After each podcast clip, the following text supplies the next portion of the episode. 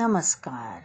सुनो कहानी श्रृंखला के अंतर्गत प्रस्तुत है कहानी सोना, जिसकी लेखिका है महादेवी वर्मा जी।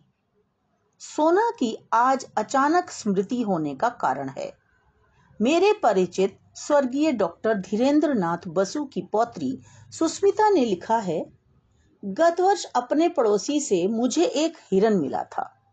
बीते कुछ महीनों में हम उससे बहुत स्नेह करने लगे हैं, परंतु अब मैं अनुभव करती हूँ कि सघन जंगल से संबंध होने के कारण तथा बड़े हो जाने के कारण उसे घूमने के लिए अधिक विस्तृत स्थान चाहिए। क्या कृपा करके आप उसे स्वीकार करेंगी? सचमुच मैं आपकी बहुत आभारी रहूंगी।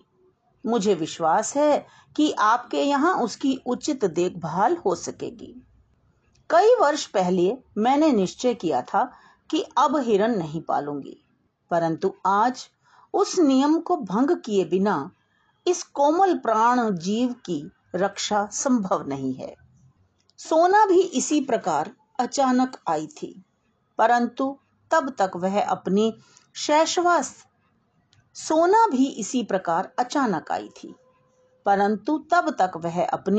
शैशव अवस्था भी पार नहीं कर सकी थी।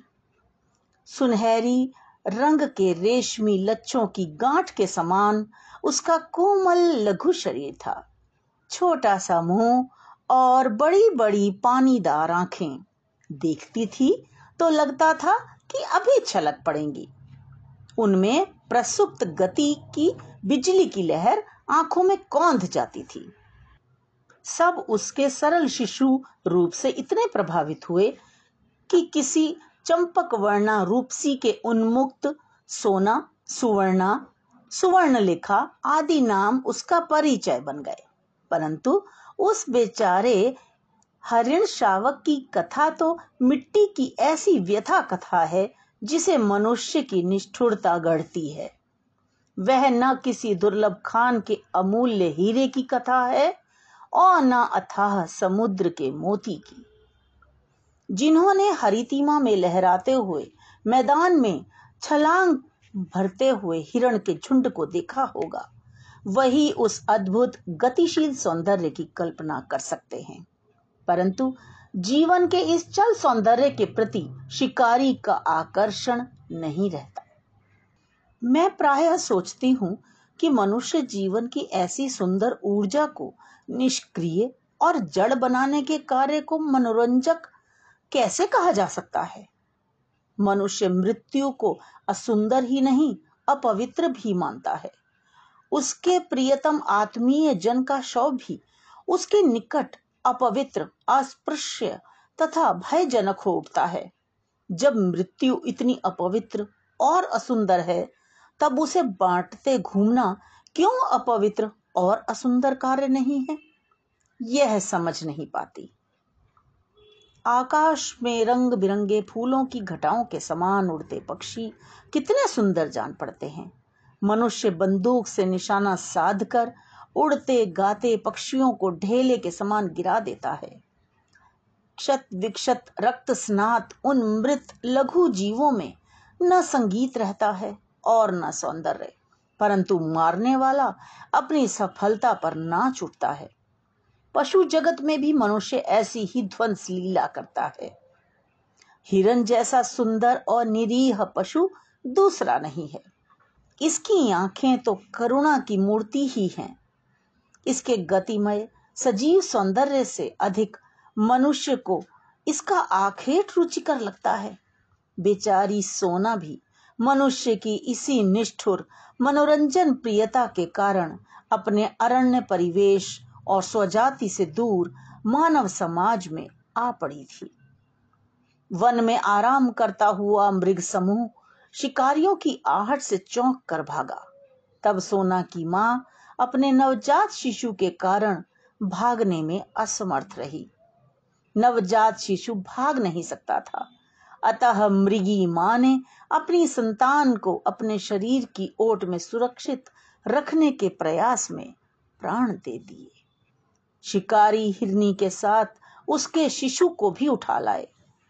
उनके परिवार की एक महिला ने उसे पानी मिला दूध पिलाकर दो चार दिन जीवित रखा। उनके घर की एक बालिका उस अनाथ शावक को मुमूर्ष अवस्था में मेरे पास ले आई। शावक अब वांछित तो था ही, बचने की आशा भी धूमिल ही थी। स्निग्ध सुनहरे रंग के कारण सब उसे सोना कहने लगे। दूध पिलाने की शीशी, ग्लूकोज, बकरी का दूध आदि सब कुछ एकत्र करके उसे पालने का कठिन अनुष्ठान आरंभ हुआ। उसका मुख इतना छोटा था कि उसे बहुत कठिनाई से दूध पिला पाते। धीरे धीरे उसने रात में मेरे पलंग के पास से सटकर बैठना सीख लिया था। अंधेरा होते ही वह पलंग के पास आ बैठती और सवेरा होने पर ही वह निकलती। उसका दिन भर का कार्यकलाप भी एक प्रकार से निश्चित ही था। दूध पीकर और भीगे चने खाकर सोना कुछ देर कंपाउंड में चारों पैरों को संतुलित कर चौकड़ी भरती।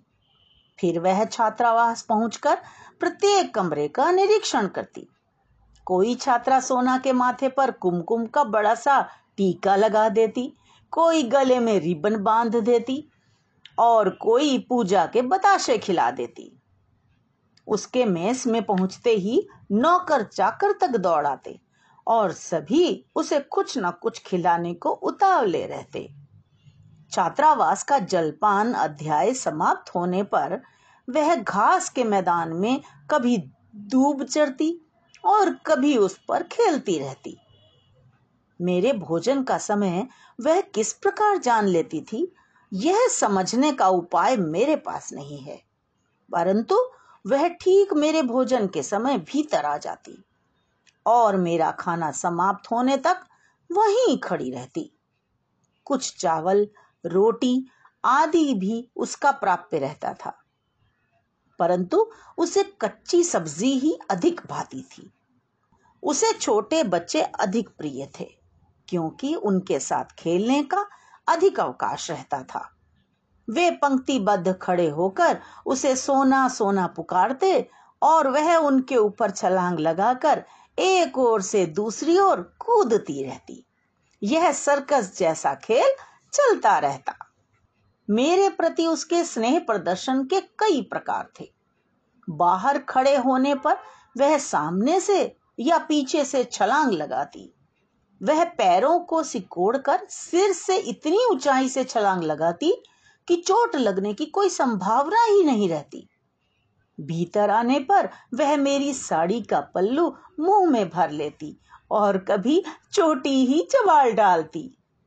डांटने पर वह हैरान रह जाती। पालने पर वह पशु न रहकर ऐसा स्नेही संगी बन जाता है जो मनुष्य के एकांत शून्य को भर देता है। पशु मनुष्य के निश्चल स्नेह से परिचित रहते हैं, उसकी ऊंची नीची सामाजिक स्थितियों से नहीं। यह सत्य मुझे सोना से अनायास प्राप्त हो गया। यदि सोना को अपने स्नेह की अभिव्यक्ति के लिए मेरे सिर के ऊपर से कूदना आवश्यक लगेगा तो वह कूदेगी ही। मेरी किसी अन्य परिस्थिति से प्रभावित होना उसके लिए संभव ही नहीं था। कुत्ता स्वामी और सेवक का अंतर जानता है और स्वामी के स्नेह या क्रोध की प्रत्येक मुद्रा से परिचित रहता है। स्नेह से बुलाने पर प्रसन्न होकर निकट आता है और क्रोध करते ही भयभीत होकर दुबक जाता है। हिरण यह अंतर नहीं जानता, अतः उसका अपने पालने वाले से डरना कठिन है। वह केवल स्नेह पहचानता है। मेरी बिल्ली फ्लोरा, कुत्ते हेमंत, बसंत सब पहले इस नए अतिथि को देखकर रुष्ट हुए, परंतु सोना ने थोड़े ही दिनों में सबसे मित्रता स्थापित कर ली। वह घास पर लेट जाती और कुत्ते बिल्ली उस पर उछलते कूदते रहते। वर्ष भर बीत जाने पर सोना हिरण शावक से हिरनी में परिवर्तित होने लगी। उसके शरीर के पीताभ रोएं ताम्रवर्णी झलक देने लगे। टांगें अधिक सुडौल और खुरों के कालेपन में चमक आ गई। आंखों के चारों ओर खींची कज्जल कोर में नीचे गोलक और दृष्टि ऐसी लगती थी मानो नीलम के बल्बों में उजली विद्युत का स्फुरण हो। अब उसमें वन और स्वजाति का स्मृति संसार जागने लगा था। प्राय सूने मैदान में वह गर्दन ऊंची करके किसी की आहट की प्रतीक्षा में खड़ी रहती। शैशव के साथियों और उनकी उछल कूद से अब उसका पहले वाला मनोरंजन नहीं होता था। गर्मियों में मेरी बद्रीनाथ यात्रा का कार्यक्रम बना। मैं अपने पालतू जीवों के कारण प्रवास में कम रहती हूँ। उनकी देखरेख के लिए सेवक रहने पर भी मैं उन्हें छोड़कर आश्वस्त नहीं हो पाती। पालतू जीवों में से मैंने फ्लोरा को साथ ले जाने का निश्चय किया क्योंकि वह मेरे बिना नहीं रह सकती थी। छात्रावास बंद था, अतः सोना के दैनिक क्रियाकलाप भी बंद हो गए थे। मेरी उपस्थिति का भी अभाव था, अतः उसके आनंद और उल्लास के लिए भी अवकाश कम था। कुत्ते हेमंत बसंत मेरी यात्रा और तजनित अनुपस्थिति से परिचित हो चुके थे। होल डाल बिछाकर उसमें बिस्तर रखते ही वे दौड़कर उस पर लेट जाते और भौंक कर मानो मुझे उपालंब देने लगते। यदि उन्हें बांध कर न रखा जाता तो वे कार में घुसकर बैठ जाते। सोना की सहज चेतना में मेरी यात्रा जैसी स्थिति का बोध न था। पैदल आने जाने के निश्चय के कारण बद्रीनाथ की यात्रा में ग्रीष्मावकाश समाप्त हो गया। 2 जुलाई को लौटकर जब मैं बंगले के द्वार पर आ खड़ी हुई तब बिछड़े हुए पालतू जीवों में कोलाहल होने लगा। गोधूली कंधे पर आ बैठी। हेमंत बसंत चारों ओर परिक्रमा करके हर्ष की ध्वनियों में मेरा स्वागत करने लगे, पर मेरी दृष्टि सोना को खोजने लगी। सोना कहाँ है पूछने पर माली आंसू पोंछने लगा और चपरासी चौकीदार एक दूसरे का मुंह देखने लगे। वे लोग आने के साथ ही मुझे कोई दुखद समाचार नहीं देना चाहते थे। माली की भावुकता ने बिना बोले ही सब कुछ बता दिया। छात्रावास के सन्नाटे और फ्लोरा के तथा मेरे अभाव के कारण सोना इतनी अस्थिर हो उठी थी कि कंपाउंड से बाहर निकल जाती थी। इतनी बड़ी हिरनी को पालने वाले तो कम थे, परंतु उसमें स्वाद पाने के इच्छुक व्यक्तियों का बाहुल्य था। इसी आशंका से माली ने उसे मैदान में एक लंबी रस्सी से बांधना आरंभ कर दिया था। एक दिन वह बंधन की सीमा भूलकर बहुत ऊंचाई तक उछली और रस्सी के कारण मुंह के बल धरती पर आ गिरी। वह उसकी अंतिम सांस और अंतिम उछाल थी। मजबूरीवश सब उस मृत सुनहरी रेशम की गठरी को गंगा में प्रवाहित कर आए। यह सुनकर मैंने निश्चय किया था कि हिरन नहीं पालूंगी, पर संयोग से फिर हिरन पालना पड़ रहा है।